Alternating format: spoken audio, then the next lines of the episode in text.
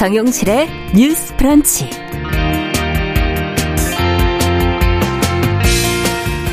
안녕하십니까 정용실입니다. 아, 가정에서 발생하는 학대라고 하면은 주로 여성이나 아동의 피해를 떠올리게 되지요. 자 그런데 노인에 대한 학대도 심각합니다. 우리 사회 고령화가 빨라지는 추세 속에서 돌봄이 필요한 노인을 학대하고 방치하는 등의 문제는 앞으로 더 늘어날 것으로 예상이 되는데요. 자, 국가인권위원회가 이와 관련해서 법률을 정비해야 한다는 의견과 함께 지금 제도 개선을 권고를 했습니다. 이 내용을 좀 들여다보고 노인 학대를 막기 위해서 우리 사회가 같이 고민해야 될 부분은 무엇인지 생각을 해보겠습니다. 네, 최근에 두 글자 제목의 영화 두 편이 비슷한 시기에 개봉을 했죠. 이 자연과 사람에 대한 따뜻한 시선을 가진 임술래 감독의 교섭, 그리고 여성과 소수자 중심의 작품을 만들어 온 이혜영 감독의 유령입니다.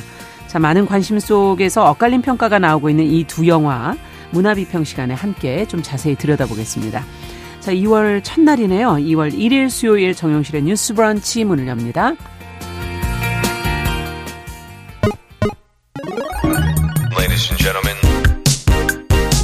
새로운 시각으로 세상을 봅니다. 정용실의 뉴스 브런치 뉴스 픽. 네, 정용실의 뉴스 브런치 언제나 청취자 여러분들과 함께하고 있습니다. 라디오, 유튜브, 콩으로 또 들으시면서 댓글, 의견 많이 남겨주시기 바랍니다. 자, 뉴스픽으로 시작을 하죠. 먼저 전예현 우석대 객원 교수님 어서 오십시오. 안녕하세요. 전예현입니다. 네, 조을원 변호사님 어서 오십시오. 네, 안녕하세요. 조을원 변호사입니다. 자, 오늘 첫 번째 뉴스는 지금 세월호 참사 유가족에 대한 국가기관의 2차 가해 관련 2심 재판의 결과가 어제 이제 발표가 됐습니다. 법무부가 이제 상고하지 않기로 하면서 판결이 이제 확정이 된 건데요. 그간의 과정은 어떤 과정을 거쳤는지 지금 이 판결 내용도 좀 들여다보고 싶고요. 법무부의 입장 등 이걸 좀 먼저 정리를 한번 해보죠. 정 교수님께서 먼저 좀 해주시겠습니까? 예, 이 소송의 내용부터 우리가 좀 살펴봐야겠습니다. 네. 세월호 희생자 100 18명의 유족 355명이 2015년 5, 9월 소송을 냈는데요. 네. 소송의 네. 주요 내용 크게 두 가지입니다. 첫 번째, 국가가 안전점검 등의 관리를 음. 소홀히 해서 세월호 참사 원인을 제공했고 초동 대응과 현장 구조를 제대로 하지 못해 피해를 키웠다. 네. 이건 이제 국가의 책임을 물어주십시오라는 소송이라고 음. 볼수 있고 또 하나의 내용은 선주사인 청해진 해운이 세월호 선체를 무리하게 중계축해 피해가 커졌다며 회사를 상대로 소송이 제기가 됐습니다. 1심 판결이 어떻게 나왔냐면요. 정부 책임도 인정이 되고 청해진 해운 책임도 인정이 돼서 네. 국가와 회사가 공동으로 위자료를 지급하라는 판결이 나온 겁니다. 네. 그런데 유족 중 200, 28명이 1심에 불복해 항소를 한 내용이 있는데요. 음. 유족들이 항소심에서 한 주요 내용, 우리가 살펴볼 내용은 기무사를 비롯한 이곳의 불법 사찰을 비롯한 2차 가에 대한 것도 책임을 물어달라. 그래서 음. 위자료도 추가로 청구를 했습니다. 네. 그래서 2심 재판에서 굉장히 중요한 우리가 쟁점이 국가의 부분이군요. 예, 국가의 2차 가해가 인정될 부분이냐인데 국가의 음. 2차 가해가 인정이 된 겁니다. 음. 1심보다 위자료 액수가 늘어서요. 어, 국가가 희생자 친부모 1인당 500만 원, 다른 가족에게는 가족에게는 100만 원에서 300만 원 위자료를 지급하라는 판결이 나왔습니다. 네. 주목할 부분은 사실은 이 위자료라는 돈의 문제가 아니라 네. 2차 가해를 인정해 달라 그렇죠. 이 부분이었었고요. 네. 2심 재판부의 입장을 살펴보면 국군 기무 사령부가 지금은 이제 국군 방첩 사령부로 바뀌었는데 네. 당시 국군 기무 사령부가 직무와 무관하게 세월호 유가족의 인적 사항, 정치 성향 등을 사찰해 보고함으로써 음. 사생활의 자유를 침해했다. 따라서 국가가 유가족의 정신적 피해를 보상해야 된다라는 판결이 나왔습니다. 네. 이 판결은 지난 1월 12일 날 나왔는데 만약에 법무부에서 이거 인정을 못한다, 상고하겠다라고 하면 이제 대법원까지 가게 되는 그렇죠. 거죠. 3심이 남아 있는 그렇죠. 거니까요. 이제 국가라고 예. 했을 때 이제 그 법무부가 이것을 하게 되니까요. 네. 그런데 법무부에서 2심 판결에 대한 상고 포기를 결정하면서 음. 최종 판결이 확정이 됐습니다.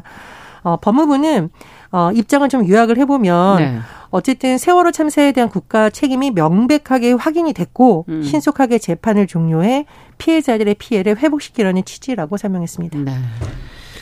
자, 이번 판결의 의미를 좀 저희가 짚어봐야 될 것 같고, 지금 이제 그 과정과 더불어서 그 안에서 나온 내용들을 이제 설명해 주셨는데, 두 분은 어느 부분에 특히 주목을 하시고 있는지, 먼저 조 변호사님께 좀 여쭤보죠. 일단 국가의 2차 가해 행위에 대해서 네. 법원에서 이제 인정을 했고, 음. 국가도 이를 인정을 했기 때문에 네. 더 이상의 이제 불복을 하지 않은 점이 큰 의의가 있다고 생각을 하는데요.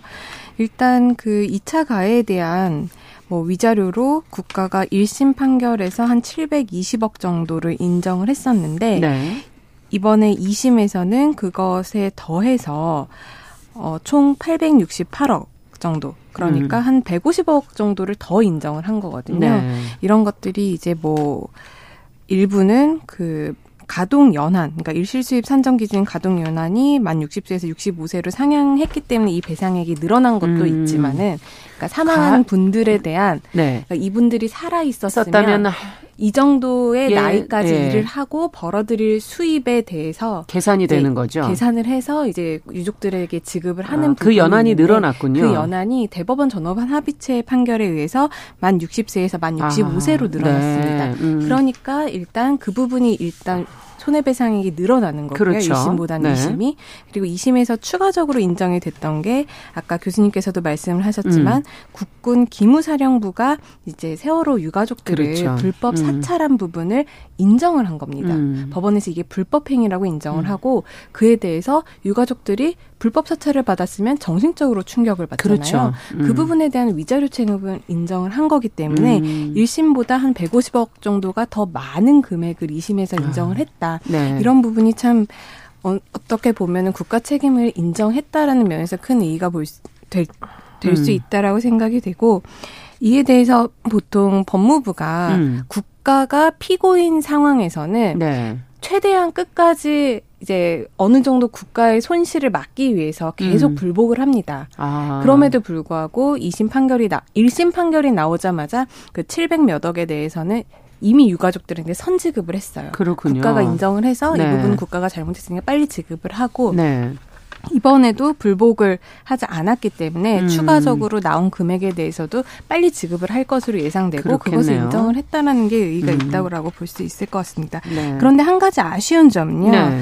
일단 그 위자료 관련해서 2차 가해에 대한 위자료 이런 명목으로 음.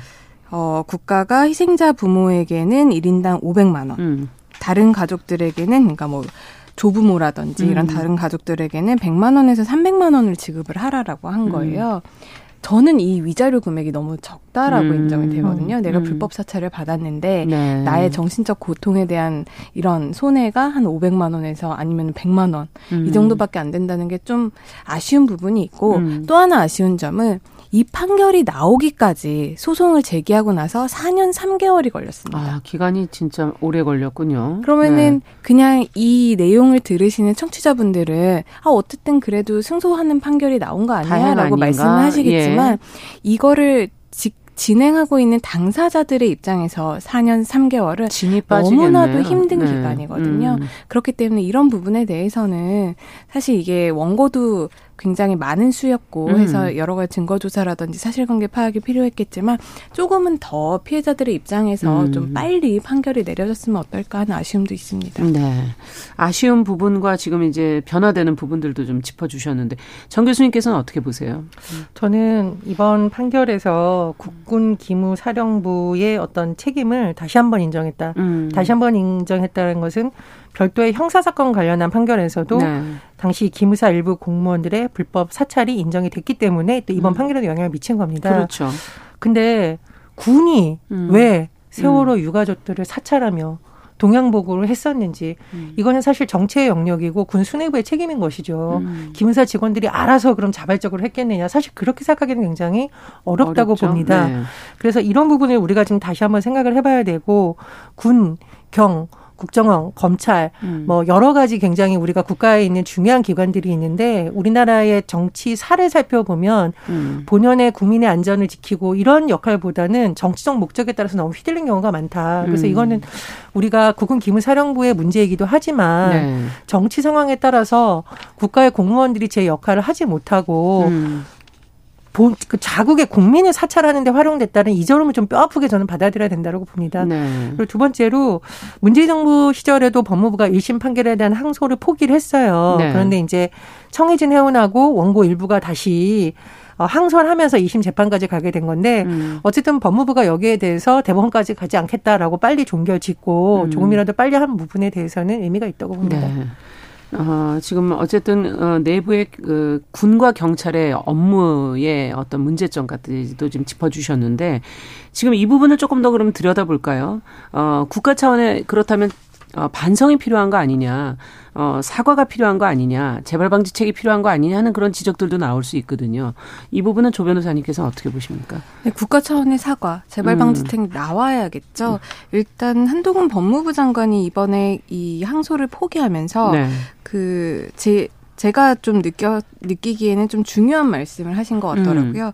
국민의 피해 회복 문제는 보수 진보의 문제가 아니다. 음. 저는 이 문장에 굉장히 공감을 했거든요. 네. 사실 요즘 뭐 뉴스라든지 여러 가지를 보면은 정치 이야기가 굉장히 많고 정치에서는 음. 또 여당과 야당이 대립하는 구조가 많아서 그렇죠. 어떻게 보면 국민들이 피해를 입고 국민들이 힘들어하는 부분에 대해서는 좀 이게 정쟁의 요소로 삼아지고 그게 문제 해결을 도리어 더 질질 끌고 오래 네, 가게 만들죠. 그렇습니다. 네. 그런 부분이 많은데 정말 국민 피해 회복 문제 같은 음. 경우에는 보수 진보가 없습니다. 그렇기 때문에 이것이 어떤 정권에서 이루어졌던 간에 음. 국민들이 그로 인해서 피해를 받았다면 국가 차, 국가 차원에서는 책임지는 모습을 보여야겠죠. 네. 그렇기 때문에 뭐 지금 유가족 단체에서도 계속 주장을 하고 있는 것이 윤석열 음. 대통령이 이에 대해서 국가 책임을 인정을 하고 음. 조속하게 사과를 하고 여러 가지 가지 재발 방지책을 내놔라라고 음. 하는 것인데 그 부분에서 대통령실도 깊이 고민을 해주셨으면 좋겠고요. 네. 또한 가지 말씀드리고 싶은 음. 것은 그 교수님께서도 말씀을 하셨지만 뭐 군이 음. 경찰이 왜 이렇게 정치에 휘둘리냐라고 음. 하고 있는데 이런 이번에 나온 판결이 휘둘리면 안 된다. 그렇죠. 휘둘린다고 음. 하더라도 민간인의 불법 사찰하면 안 된다. 그러면 국가 배상 책임이 있다라는 음. 거잖아요. 근데 이런 유사한 판결들이 최근에 계속 나오고 있습니다. 어. 블랙리스트 관련해서도 예, 예. 국가에서 어떤 정치적인 색깔이나 아니면 이념에 따라서 블랙리스트를 만들어서 그 사람들을 차별하면 안 된다. 음. 국가가 그 사람들에게 잘못했다. 불법행위 손해배상 인정된 판례를 예전에도 소개를 해드렸잖아요. 예. 이렇게 법원에서는 일관되게 국가가 어떤 국민에 대해서 사찰을 하거나 관여를 그렇죠. 하거나 네. 정치적인 색깔을 가지고 나, 편을 나누거나 이러면 안 된다고 하고 있기 때문에 이런 판결이 계속 나오고 있는 만큼 음. 이 부분에 대한 뚜렷한 대책이 나와야 될 것이고요. 그렇죠. 이런 것들이 이제 재발되지 않도록 음. 이제 사회 전반적인 부분에 이런 사고가 뿌리 박히는 음. 사건들이 됐으면 좋겠습니다. 네. 정 교수님께서는 어떻게 보십니까? 예, 아까 이제 뭐 4년 정도 걸렸다라고 하는데 사실은 엄밀히 말하면 처음 소송 이제 재기한 시점까지 따른 8년을 기다린 거랑 그렇죠. 마찬가지예요. 네. 예. 그래서 음. 유가족들의 입장에서 이 시간들이 얼마나 맞아요. 고통스러운 시간이었을까 음. 생각을 하게 되고 그래도 사법부에서 이런 판결이 나왔다라는 것은 이분들에게 조금이나마 좀 마음에서 조금만 아주 아주 조금이나마 음. 의미가 있지 않았을까 이렇게 좀 조심스럽게 생각이 들고요.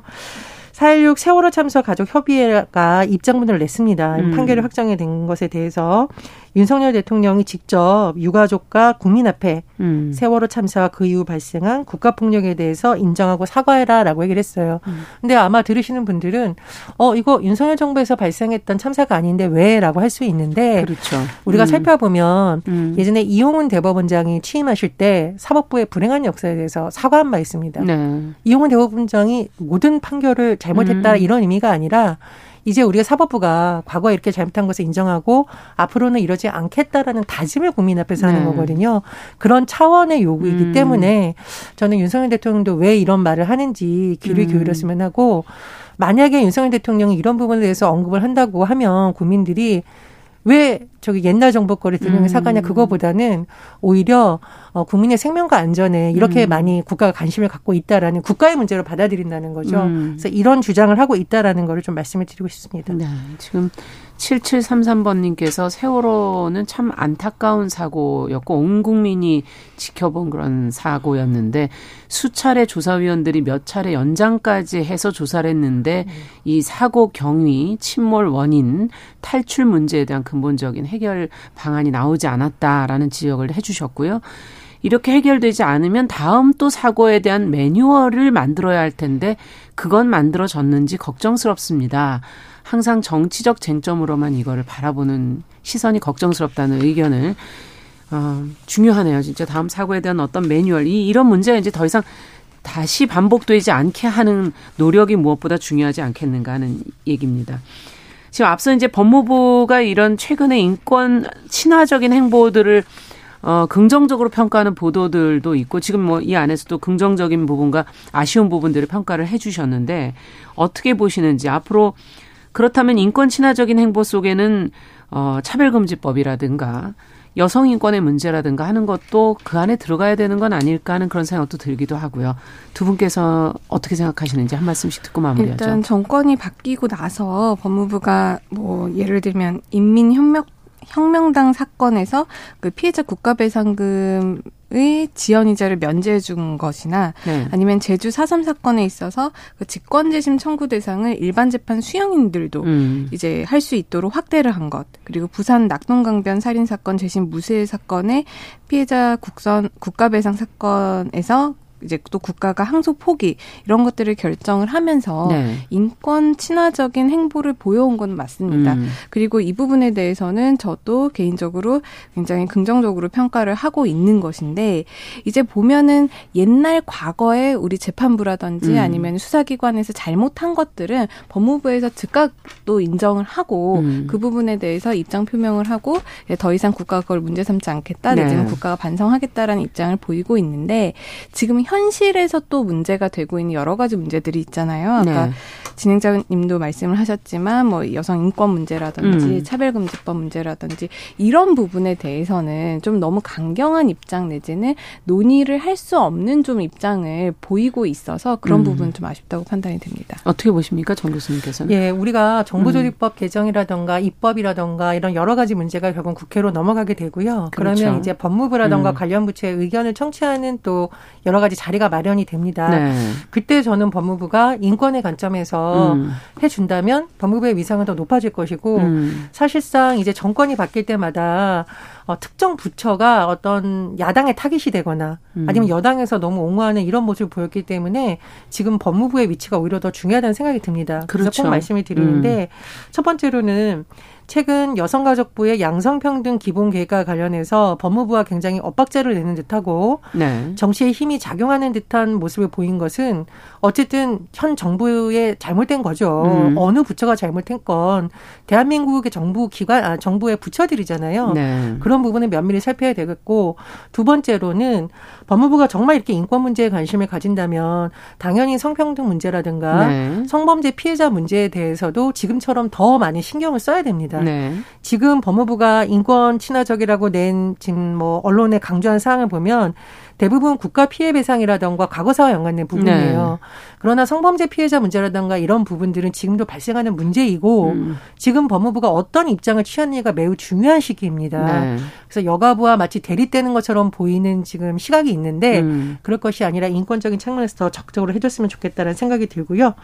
또 하나 법무부야말로 국제 인권과 관련한 법이 어떻게 바뀌고 있는지 가장 잘 알 거라고 생각이 듭니다. 음. 그렇다면 지금 차별금지법, 이른바 평등법에 대해서 음. 과연 전 세계가 어떻게 받아들이고 있는지라는 입장도 좀 음. 세워서 음. 생산적 논의를 해줬으면 좋겠다 이런 생각이 듭니다. 네. 두 분의 말씀이 일치하는 부분이 이제 과거사 부분에 있어서는 인권 어, 친화적인 행보가 있었는데 지금 이제 현재 문제도 조금 더 어, 그런 행보를 보여주면 좋겠다라는 얘기를 해주신 것 같아요. 자, 홍영민님께서 지금 아직도 4월 16일 뉴스 화면이 눈에 선하다고 음. 이제 앞으로는 이런 생명 아까운 생명들이 목숨을 잃는 참사가 좀 없었으면 하는 바람이다. 어, 모두가 다 이거에 대한 후속 조치들, 어, 대책들이 만들어졌으면 좋겠다라는 의미들을 보내주셨습니다. 자, 두 번째 뉴스로 좀 가보도록 할게요. 어, 국가인권위원회 얘기를 또 안 할 수가 없는데 국가인권위원회가 노인 학대와 관련된 의견 제도 개선 권고안을 지금 또 내놨습니다. 자, 이 내용이 무엇인지 이제 특히 저희가 빠르게 지금 뭐 초고령화 사회로 가고 있는 상황에서 이 문제 또 그냥 간과할 수 없는 문제인 것 같아서 어, 두 분과 함께 좀 얘기를 나눠볼까 합니다. 조 변호사님께서 관련 내용을 좀 정리를 해주시겠어요? 네, 네. 국가인권위원회에서 이제 상임위원회 결정으로요. 네. 학대 피해 노인의 인권 보호와 노인 학대 예방을 위한 제도 개선 권고 및 의견 표명을 냈습니다. 네. 일단 국가 국가인권위원회에서는 이제 국가 의장에게 그리고 보건복지부 장관에게 음. 의견 표명을 한 것인데요. 일단 국회의장에게 한 의견 표명을 들어보면 현재 국회에 체류 중인 한 학대 피해 노인 권리 보호와 지원에 관한 법률안에 대해서 이런 사항들을 좀 보완해서 입법하는 것이 어떻겠냐라고 아. 이제 의견을 낸 겁니다. 네. 첫 번째가 이제 노인 학대 신고라든지 응급 조치 의무 그리고 노인 학대 행위에 대한 상담 교육 제공 뭐 노인 학대 예방 홍보 영상 이런 음.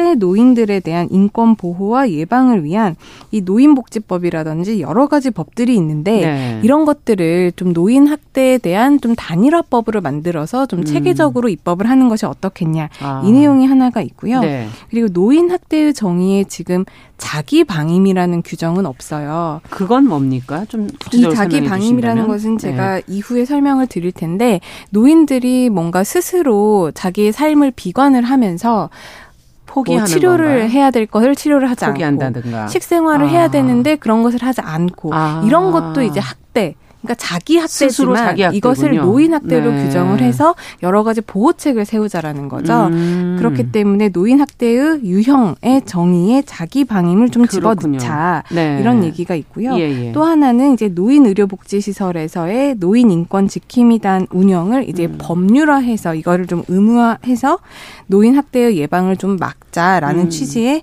의견을 표명을 했습니다. 네. 그리고 보건복지부 장관에게는 학대 피해 노인이 누구나 쉼터를 이용을 할 수 있도록 지금 학대 피해 노인들을 위한 쉼터의 개수가 너무 적으니까 예. 이것들을 좀 설치를 확대를 하고 노인 의료 복지 시설 입소에 음. 노인 복지 시설 그러니까 네. 의료 복지 시설에 입소해 있는 노인들에게 이제 필요상 의료 목적이라든지 음. 그 시설에서의 필요상 신체를 구속하는 일들이 있는데 뭐, 그렇죠. 뭐 치매가 심할 네. 때 뭐 그런 부분이 예. 있는데 그런 부분에 대해서 기준이 법률에 좀 명확하지 않기 아, 때문에 그렇군요. 국민들의 신체를 구속할 권리는 사실상 헌법상에 신체를 구속받지 않고 만약에 구속이 네. 되려면 법의 어떤 정한 절차에 의해서 음. 하게 되어 있는데 그런 부분이 좀 미흡하다. 그런 부분에 대해서 노인복지법의 개정을 좀 추진해달라라는 네. 이런 의견 표명을 한 겁니다. 네. 상당히 어떻게 보면 굉장히 중요한 내용들이 지금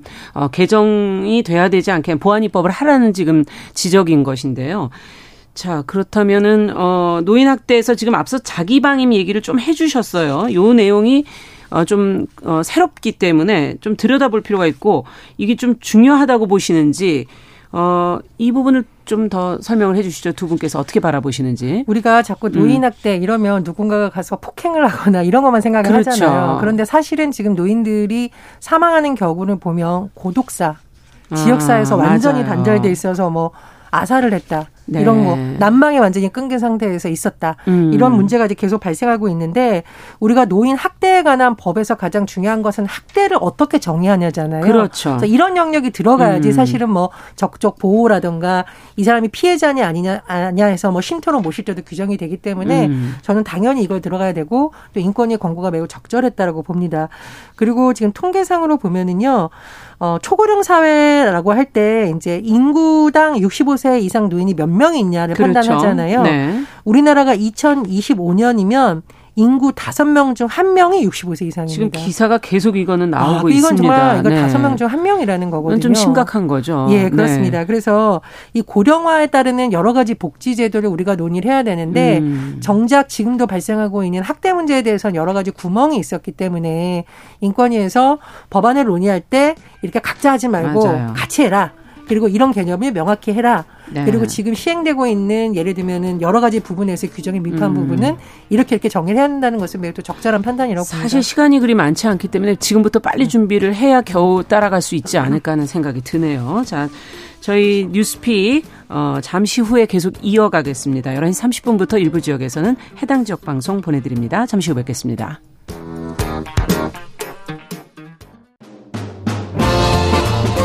여러분은 지금 KBS 1라디오 정용실의 뉴스 브런치와 함께하고 계십니다.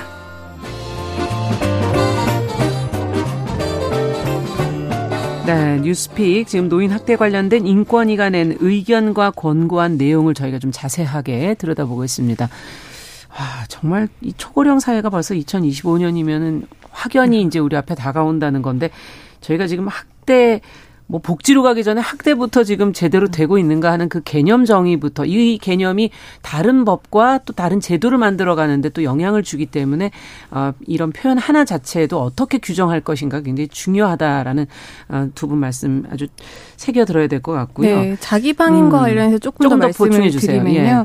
이 자기 방임과 같은 규정이 지금 우리나라에 법적으로 용어 규정은 하지 않았지만 네. 미국 같은 데 보면은 미국 연방 정부 보건복지부 산하 노인 학대 센터에서 네. 이 자기 방임에 대해서 규정을 하고 있고 또 미국에서는 이 규정이 있다 보니까 음. 그 미국의 노인보호 전문기관에서 신고되는 노인학대 유형 중에 이 자기방임 유형이 가장 많다고 합니다. 아, 이게 가장 많아요? 미국에서는요. 아. 그런데 이제 우리나라 같은 경우에도 2005년부터 예. 자기방임이라는 유형을 이제 조사는 하고 있어요. 이게 한국보건사회연구원에서 2005년부터 그 노인학대 유형 관련해서 예. 법에는 자기방임이라는 정의 가 없지만 조사는 하고 있었는데 네. 이게 2005년에 노인 학대 신 신고 사례 중에 자기 방임이 1%였다면 네네. 2015년에는 이게 10배가 넘게 증거를, 아. 증가를 합니다. 그러니까 10.1%죠. 네. 그런데 사실 이것도 이게 자기가 스스로 본인을 이제 학대하는 건데 이게 이제 신고되고 접수가 된 건수가 사실 적극적으로 신고한 게 얼마나 많겠습니까? 그렇죠. 대부분 내가 나 스스로 방임하고 있다 이런 거 외부로 음. 알리고 싶지 않아 하고 외부에서도 잘 알 수가 없습니다. 그렇죠. 그렇기 때문에 이 통계도 지금 우리가 모르는 그런 암수에 숨어 있는 그런 사례들이 훨씬 많 않을 음. 거라고 생각이 되고요. 그렇기 때문에 이것을 자기 방임을 학대에 규정을 해서 좀 더 지원이라든지 네. 발굴이라든지 이런 데 힘써야 되는 것이고 음. 이 부분이 중요한 것이 이제 혼자 사는 독 그 노인 독거 가구가 굉장히 네. 늘어나고 있고 또 그러다 보면은 이 자기 방임이 자칫 고독사로 이어지는 경우들도 굉장히 그렇죠. 많습니다. 네. 그렇기 때문에 그런 자기 방임이라는 것을 우리가 노인 학대라는 것으로 인식을 하고 음. 또이 부분에 대해서 사회가 가만히 손 놓고 봐서는 안 된다. 공적 네. 개입이 필요하다. 이런 부분에서 이제 자기 방임을 노인 학대로 우리가 보는 것이 필요하다는 거죠. 지금 사실 자본주의 사회 속에서 이 노인 노인들의 위치 자체가 어 돈을 벌거나 뭔가를 수행해낼 때 자신의 쓸모와 어, 용도가 있다고 생각을 하기 때문에 안 좋게 볼 가능성이 안 그래도 높고 이 개념 자체도 바꿀 수 있도록끔 돼야 되는 거 아닌가 하는 생각이 드는데요.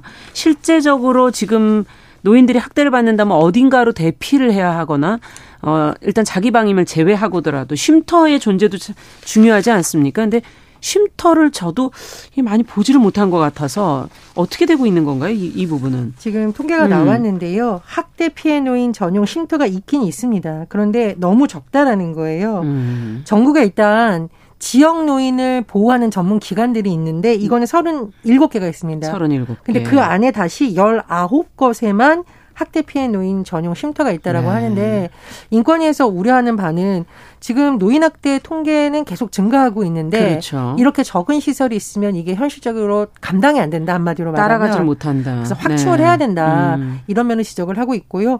저는 또 하나 이번 인권위 권고에서 굉장히 유심히 본 부분이 노인 의료 복지 시설 안에서 음. 모든 그런 것은 아니지만 가끔 보면 어처구니 없게 그하는 네. 사태가 일어나는 경우도 있잖아요. 음. 그래서 외부 감시를 좀 강화하자. 관리 감독을. 예, 네. 노인 인권 지킴이단 운영을 의무화하는 사항 음. 이 부분도 굉장히 중요하다고 봅니다. 네, 전 주변에서. 네, 조금만 추가를 하면 음. 노인 학대 사례가 2020년에 6,259건, 음. 2021년에 6,774건이고 이게 대부분 가정에서 일어납니다. 아. 그렇기 때문에 분리 조치가 필요하고 그래서 쉼터가, 쉼터가 필요한데 네. 지금 전국에 19곳밖에 없고 아. 이 19곳도 각각 한 곳에 5명 100명 정도밖에 수용이 안 되는 아. 거예요.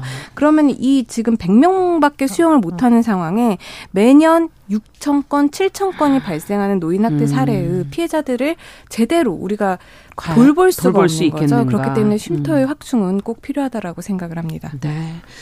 노인 문제는 저희가 좀 집중적으로 좀 들여다볼 필요가 있을 것 같습니다. 시간이 많지 않고 앞으로도 제도적인 부분도 좀 더 관심 가져보도록 하죠. 자, 뉴스픽 조론 변호사 전혜영 교수 두 분과 함께했습니다. 말씀 잘 들었습니다. 감사합니다.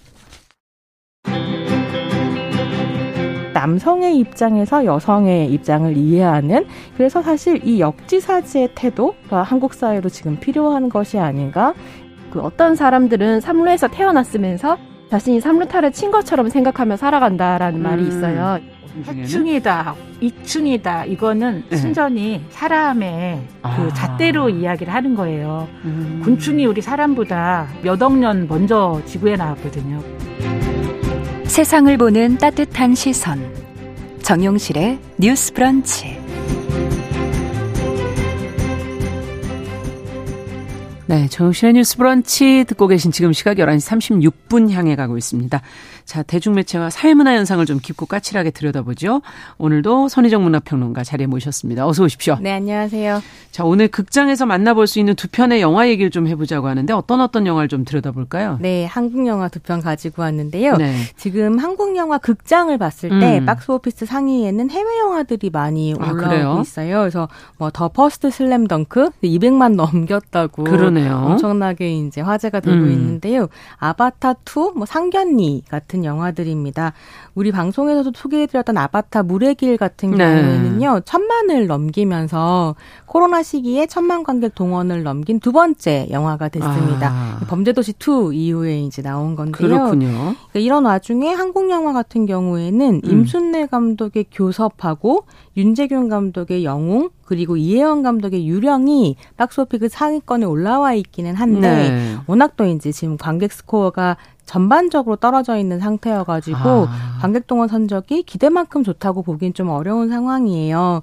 이제 오늘은 이 영화들 중에서 교섭하고 유령을 소개를 해드리려고 네. 하는데요. 지난 7년간 관객들이 한쪽에서는 이제 여성 창작자들의 좀 더 다양한 활동을 보고 싶다. 음. 다른 한쪽에서는 더 다채로운 여성 서사와 여성 캐릭터가 보고 싶다라고 음. 이야기를 해왔었는데 요 목소리들이 좀 반영된 작품들로서 주목을 해볼 만하다 싶어가지고 가지고 왔습니다. 네. 자, 그럼 하나씩 좀 볼게요. 근데 이름이 다 지금 한국 영화는 제목이 다 두 글자네요. 네. 교섭. 아, 그러네요. 네. 영웅, 유령. 네. 우연히 그냥 보다 보니 그런 생각이 들었는데 이 교섭은 남성 액션 영화라고 지금 자료를 네. 보니까 나와 있는데 임순례 감독이 그동안에 만든 영화하고 뭐가 좀 다른가? 네, 지금 그런 생각이 좀 다른 네, 느낌이 들었어요. 하시죠. 예. 그러니까 임순례 감독 같은 경우는 한국의 대표적인 중견 감독이자 여성 그렇죠. 감독입니다. 너무 예. 잘 아실 텐데요. 1996년에 새 친구로 장편 데뷔를 했고요. 음. 근데 이 영화가 개봉하기 전까지 한국에서 장편 영화를 찍어서 극장에서 개봉한 여성 감독이 단 6명뿐이었습니다. 맞아요. 한번 말씀드린 적도 있었는데요. 음. 그러니까 어떻게 보면 한국에서는 20세기 말이 되어서야 여성 감독들이 차근차근 등장하기 시작했다고 볼 수 있는데 네.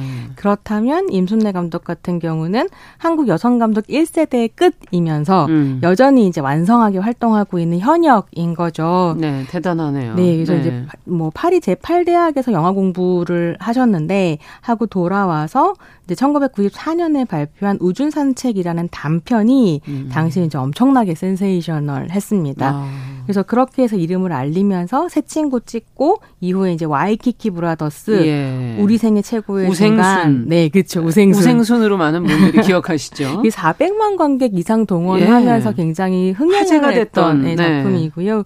남쪽으로 튀어 리틀 포레스트 같은 작품들을 다들 해왔습니다. 아주 인기작들이에요. 네, 네. 그렇습니다. 주목 많이 끌었던 작품이고요. 네. 특히나 뭐 우생순이나 리틀 포레스트 같은 음. 경우는 대표적인 여성 영화이기도 맞아요. 한데요. 음. 우생순은 기억하시는 것처럼 2004년 아테네 올림픽에서 은메달을 획득했던 네. 국가대표 핸드볼 팀의 이야기를 네. 드라마틱하게 이제 그렸고요. 음. 네, 김태리 주연의 리틀 포레스트 같은 경우에는 음. 귀농과 자급이라는 화두를 가지고 청년 세대의 이야기를 다뤘었습니다. 특히 이제 김태리 배우가 굉장히 자연스러운 모습으로 제철마다 제철 식대 계절마다 네. 제철 식재료로 이제 음식을 만드는 모습 보여주면서 약간 요리 영화로 사랑을 받기도 한동안 했었죠. 뭐 이것도 많이 회자됐었죠. 네. 네. 이렇게 임숙래 음. 감독은 뭐 특정 장르나 주제에 극한되지 않고 다양한 작업을 해왔는데요. 뭐 비거 채식인의 직장 생활이나 흡연 여성의 어려움들을 다루었던 나라라 펭귄 같은 음. 옴니버스 인권 영화도 있었고 제보자라는 영화 같은 경우에는 황우석 사태를 조명하면서 아, 네. 또 이제 주목을 끌었습니다.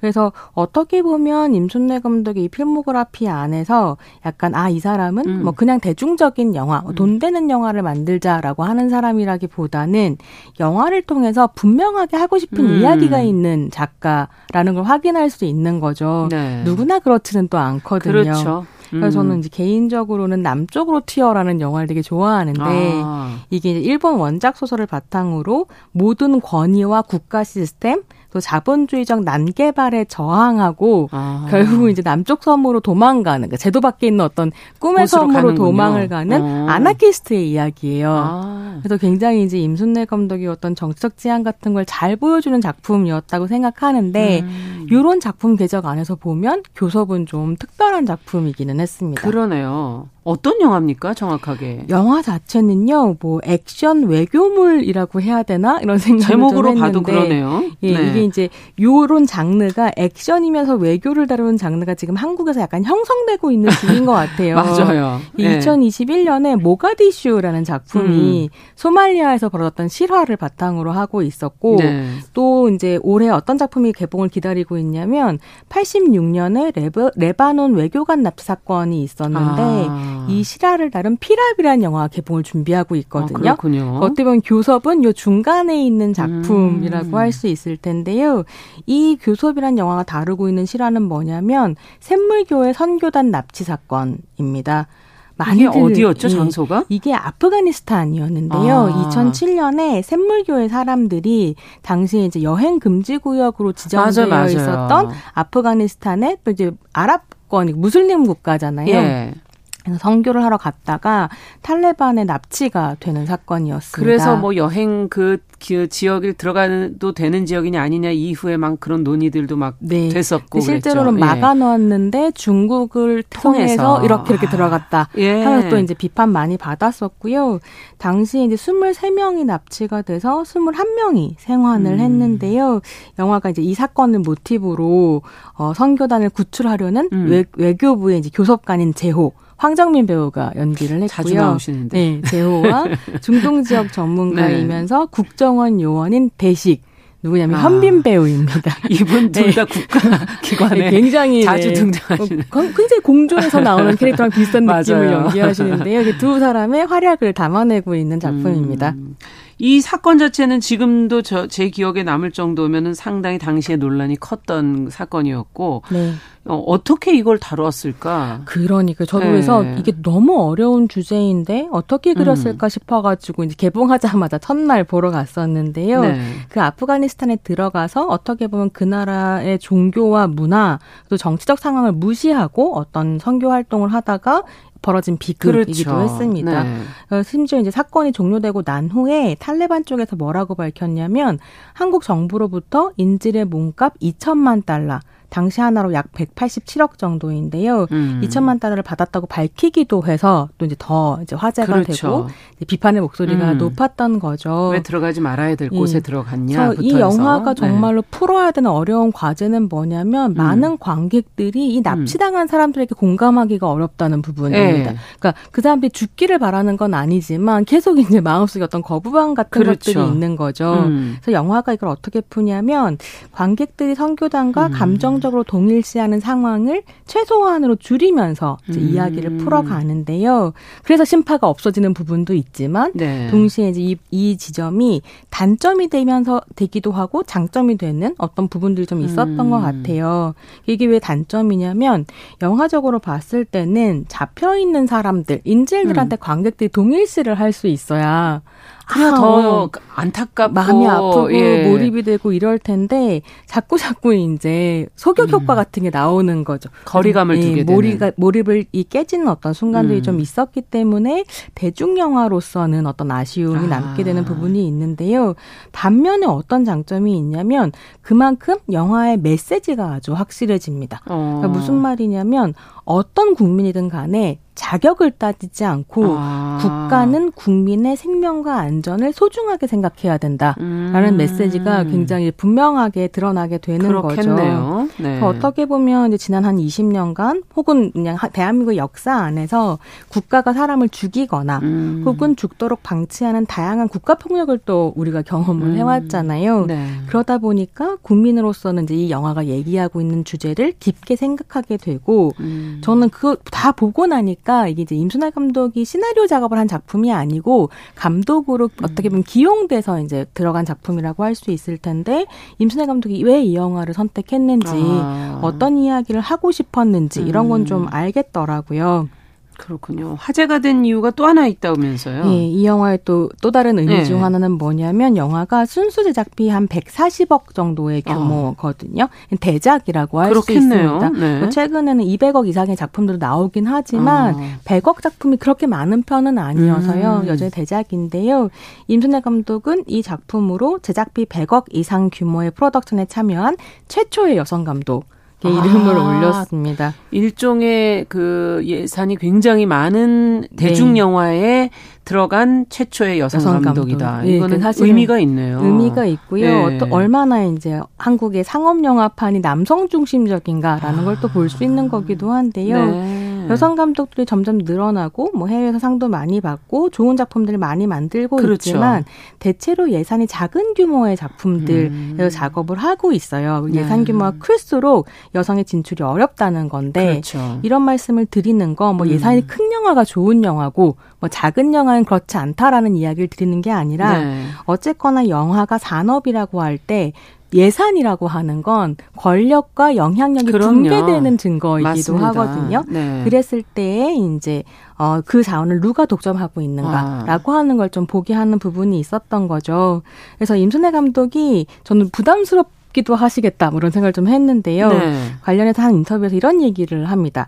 영화 준비할 땐 뭐 100억 원대 영화, 영화라는 게 가늠이 잘 안 됐는데 개봉을 앞두고 손익분기점이 나오니까 굉장한 부담으로 다가온다. 그렇게 얘기를 네. 하는데요. 음. 국내 관객만 돈을 벌어준다라고 생각한다면 300만 이상이 들어야 되는 음. 이런 규모라고 할 수 있는데, 네, 그러면서 뭐라고 덧붙이냐면, 언론에서 한국 최초 100억 원대 예산을 맡은 여성 감독이라고 하도 음. 말을 해주니까 이왕이면 잘 됐으면 좋겠다는 생각이 들고 솔직하시네요. 네, 네, 후배 여성 감독 중에 이런 블록버스터를 잘 찍을 수 있는 감독이 널렸으니 좋은 영향을 주면 좋겠다. 아. 뭐 이렇게 이제 이야기를 하시기도 했습니다. 네. 교섭 이야기를 마무리를 좀 하자면 네. 저로서는 아쉬운 부분이 좀 있었는데요. 그러니까 한국 영화에서 너무 자주 봐왔던 남성 영화라는 점이 좀 아쉬웠고 음. 그건 뭐 이 영화 영화가 주인공이 남자라서 문제다라는 그렇겠 이야기가 음. 아니라 왜냐면 또 임순례 감독 같은 경우는 뭐 세 친구, 와이키키 브라더스, 음. 제보자, 남쪽으로 튀어, 다 남자 주인공 그럼요. 영화였거든요. 네.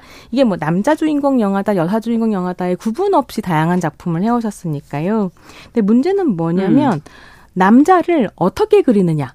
그렇죠. 어떤 남자 이야기를 네. 하느냐일 음. 텐데 그냥 뭐 네. 어, 황정민, 뭐. 현빈이 늘 해왔던 그 캐릭터다라는 네. 점이 저는 좀 아쉬웠던 것 같습니다. 아마 이 100억대라는 그 예산을 쓴다는 거는 그걸 또 서로 관여하는 사람들의 숫자가 네. 아마 영화를 그렇죠. 만드는데 훨씬 많고 감독이 그 안에서 자신의 주관을 펼쳐내는 것도 엄청나게 그러니까. 쉽지는 않을 것 같다는 예상도 좀 다, 되는데요. 감독 예. 자체가 엄청난 교섭을 하지 않았을까. 그러니까 그래서 이 작품 드네요. 제목이 교섭인가요? 그런 생각도 드네요, 진짜. 자, 그럼 이번엔 유령으로 가볼까요? 네, 네. 이혜영 감독의 음. 유령인데요. 음. 중국 소설을 원작으로 하고 있습니다. 교섭이 남성 영웅 브로맨스 영화라고 음. 한다면 유령은 여성 영웅 레즈비언 영화입니다. 아. 영화에 대한 평가가 호보 호불호가 이제 분명하게 갈리고 있는데요. 저는 뭐 재미있게 봤고요. 네. 이 영화도 100억 원대 제작 영화인데 아. 이 정도 규모의 상업 영화에서 여성 주인공 캐릭터를 이렇게 주도적이고 또 이제 powerful하게 그리는 음. 건 사실은 용기와 뚝심이 좀 있어야 되는 그렇죠. 일이었던 것 같고 네. 한 지난 15년간을 돌이켜 봤을 때도 이 정도로 여성 캐릭터가 음. 뛰어난 작품은 잘 없었던 것 같기도 합니다. 음. 근데 이제 그랬을 때 아 이 작품은 뭐 임순례 감독 작품 같은 경우는 임순례다가 잘 안 느껴졌다면 네. 이 이혜영 감독 작품은 이혜영 작품이다가 정말 되게 크게 다가오기도 어. 했는데요. 워낙에 이제 다양한 캐릭터 재현에 관심이 좀 많은 감독이기도 그렇군요. 해요. 그래서 2006년에 천하장사 마돈나라는 작품을 장편 음. 데뷔를 하게 되는데 이 작품의 주인공은 트랜스젠더 여성 동구였습니다. 음, 음. 이제 수술 비용을 마련하기 위해 씨름을 하는 어, 캐릭터였고요. 유덕한 배우의 데뷔작이기도 네. 했죠. 그래서 한국 퀴어 영화사에 되게 중요한 작품이었고요. 네. 이후로 이제 뭐 페스티벌, 경성학교, 아. 그리고 이제 이혜영 감독의 가장 히트작은 독전인데 어. 예, 독전을 연출하면서 대중적으로 사랑을 받기도 했죠. 네. 근데 뭐 제가 표현을 하자면 좋아, 좋은 의미에서 상당히 이상한 영화들을 좀 만들어 왔고요. 좀 그러네요. 네, 호불호가 좀 네. 갈리기는 합니다. 그러면 이렇게 취향에 따라서 호불호가 갈린다면은 손희정 평론가의 취향에서 봤을 때는 어떻습니까? 저는 이해영 감독 작품 네. 굉장히 좋아하고요. 네. 유령은 좀 더 사람들이 봐야 되지 않나 뭐 이런 생각을 하고 음. 있긴 합니다. 어떤 내용일까요? 유령. 앞서 간단히 뭐 여성 영웅 이런 얘기 해주셨는데. 네, 네. 이 영화 배경이 1933년 일제 강점기의 경성인데요. 아. 뭐 항일 조직 흑색단의 스파이인 유령이 이제 비밀리에 활약을 하고 있고요. 음. 새로 부임한 경호대장인 카이토 박해수 배우가 연기했는데 음. 카이토가 이제 이 유령을 잡기 위해서 조선인 다섯 명, 자기가 찝어놓은 총독부 안에서 일하는 음. 조선인 다섯 명을 한 호텔에 가둬놓고 누가 유령인지를 추적하는 추리물입니다. 아. 그러니까 하루 동안 이제 벌어지는 일을 따라가고 있고요. 예. 과연 유령이 누구이고 뭐 어떻게 밝혀질 것인가 이런 음. 것이 이제 영화의 어, 영화를 끌어가는 힘인 거죠. 네. 영화에 대한 평가 흐름은 어느 부분에서 이렇게 분분한 거예요? 어, 너무 지루하다는 사람부터 너무 재미있다 여러 번 봐야 된다는 아니, 사람까지 좀 있죠? 갈리는데요. 네. 이게 재미있는 게 누군가에게는 장점인 부분이 누군가에게는 단점이 되기도 어. 하는 것 같아요. 특히나 이제 이 영화의 되게 중요한 개성이 뭐냐면 네. 미장센인데요. 음. 이게 이제 21세기 대한민국을 사는 한국인들에게 경성 판타지가 있다고 저는 생각하거든요. 아. 약간 레트로한 패션템으로서 예. 경성이라는 이미지가 있잖아요. 음. 이 경성 판타지를 최대치로 끌어올린 작품이에요. 아. 그래서 굉장히 막 의상, 세트, 분장, 소품 같은 미장센에 엄청나게 아, 공을 들였고 그렇군요. 또 이제 배우들의 연기와 동선이 매우 스타일리시하게 뽑힌 이런 부분들이 좀 음. 있습니다. 근데 그렇게 과장되고 좀 화려하고 판타지적인 걸 좋아하는 사람한테는 좋다. 재미있는데 어. 볼뭐 볼 것들이 있다라고 느껴지는데 리얼리티를 또 좋아하시고 이런 예. 분들한테는 예. 너무 과장이다. 네, 이렇게 너무 과잉됐고 네. 사실 스타일만 있지 내용이 음, 없고 뭐냐. 뭐 캐릭터가 음. 설득이 안 된다 아. 이런 식의 이제 얘기가 그러면 배우는 지금 거죠. 이한이 박소담 배우던데. 아 예. 이한이 박소담 박혜수 네, 서현우 박혜... 다들 대단한 배우들이긴 네. 해요. 그리고 설경국까지. 예. 아 진짜요. 네, 그래서 이 예. 여기 이제 김동희 배우가 들어가 있는데요. 음. 이 다섯 명의 배우들의 파워가 어마어마하고요. 아. 뭐 설경구는 더 설경구라고 제가 생각했는데 연기는 뭐 여전히 너무 잘합니다. 그렇군요. 근데 특히 이제 이한이와 박소담이 어떻게 보면 주인공인데 주인공. 예. 너무 인상적인 연기를 보여주고요. 일단 이하늬 배우가 연기한 차경이라는 캐릭터 자체가 음. 한국 영화에서 잘 보지 못했던 캐릭터입니다. 어. 어떤 캐릭터냐면 음. 사랑하는 여자를 위해서는 뭐든 하는 순정파이면서 음. 뚝심을 가진 레즈비언인데요. 아, 조금 어울리긴 하는데. 네, 독립운동에 관심 이 없었다가 네. 이제 이솜 배우가 연기한 연인이 아. 독립운동을 하면서 같이 투신하게 된 캐릭터인 음. 거죠. 잘 어울립니다. 음. 일단 이하늬 배우의 피지컬과 그렇죠. 신체와 예. 에너지가 아주 독보적이잖아요. 맞아요. 그래서 그가 움직이는 액션이 굉장히 설득력이 음. 있더라고요. 그래서 브라더를 예전에 연출했던 장유, 정유정 감독이 네. 그때 이한희 배우가 출연을 했었는데 이한희는 그릇이 매우 큰 배우이고 음. 한국 영화가 그를 담아내지 못한다 이런 아. 얘기를 한 적이 있었거든요. 그래서 아 훌륭하다 이런 음. 생각이 들었고 박소담 배우 같은 경우는 굉장히 영리한 배우잖아요. 네. 계산을 되게 잘하는 그렇죠. 배우고 몸 사용이 날렵한데요. 아. 이 영화에서 또 보여주는 액션이 음. 굉장히 이제 날렵하고 아름다운 선이 있는 액션 조금. 차, 차이점이 있네요. 그래서 배우가. 이한희 음. 배우는 격투를 보여준다면 그렇죠. 박소담 배우는 안무를 보여주는 부분이 아. 있어서 이 두 캐릭터의 어떤 차이점 같은 음. 것들을 비교해 보시는 좀 재미가 좀 있을 것 같고요. 네. 뭐 박소담 배우 같은 경우에는 제가 뭐 방송에서 한번 소개해 드렸었는데 음. 박대민 감독의 특송이라는 영화에서도 놀라운 액션을 보여준 적이 있어서 대단하네요. 네, 액션 음. 배우로서의 또 다음 행보도 궁금해지게 됩니다. 근데 어, 또 특별 배우가 있다면서요? 네, 이 영화에 이제 배우 이 다섯 배우들 말고 또 특별한 배우가 하나 등장해서 저를 굉장히 네. 설레게 했는데요. 하나짱이라는 캐릭터가 나오는데 하나짱. 이게 서현우 배우가 연기한 천계장이라는 캐릭터가 랑 함께 사는 반려묘거든요. 아. 그래서 이제 사진 한 장으로 등장을 해요. 네. 이 사진이 지금 이제 유령 팬들에게는 되게 많이 사랑받고 공유가 아. 되고 있는데 이 고양이를 연기한 배우가 고양이 배우 미슈카입니다. 네. 우리나라 뭐 고양이가 아닌가요? 우리나라 고양이인데 이름이 미술가인데요. 네, 이게 이제 최동원 감독의 어. 외계인 1편에서도 출연을 했었다고 하고요. 음. TMI를 말씀드리자면 이 미슈카가 비밀은 없다 이경미 감독 과 함께 사는 반려묘입니다. 아. 네. 그래서 이제 SNS에 미슈카 오피셜 계정이 생겨가지고요. 소소하게 팬들을 즐겁게 해주고 있고요. 아. 네. 저도 팔로잉을 하고 있습니다.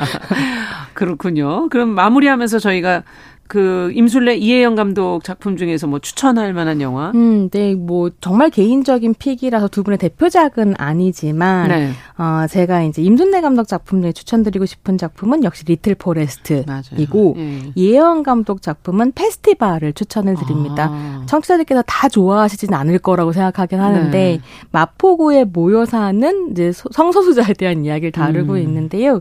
이 영화에 굉장히 인상적인 대사가 있어요. 심혜진 배우가 하는 대사인데 대사인데 기봉아 지옥 가자라는 대사거든요. 네. 사람들이 손가락질 해도 우리가 좋으면 좋은 거 아니야? 라고 얘기하는 아. 어떤 대사고요.